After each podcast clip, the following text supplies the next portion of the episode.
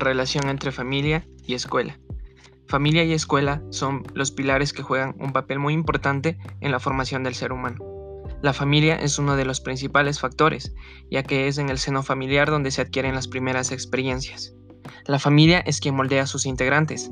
Aquí es donde se enseñan valores, virtudes, respetos, actitudes y principios, y los prepara para desenvolverse en la sociedad. La familia es la primera unidad social donde el niño se desarrolla y donde tienen lugar las primeras experiencias sociales y familiares. Y luego le sigue la escuela. Ella se encarga de complementar su educación y los prepara junto con la familia para que se enfrenten a la sociedad. En definitiva, la familia y la escuela son agentes determinantes del proceso de aprendizaje del ser humano. Relación entre escuela y sociedad. Escuela y sociedad son dos conceptos estrechamente relacionados. Por un lado, la escuela colabora con el crecimiento de la sociedad, formando personas críticas, pensantes, capaces de contribuir con ideas al desarrollo de la sociedad.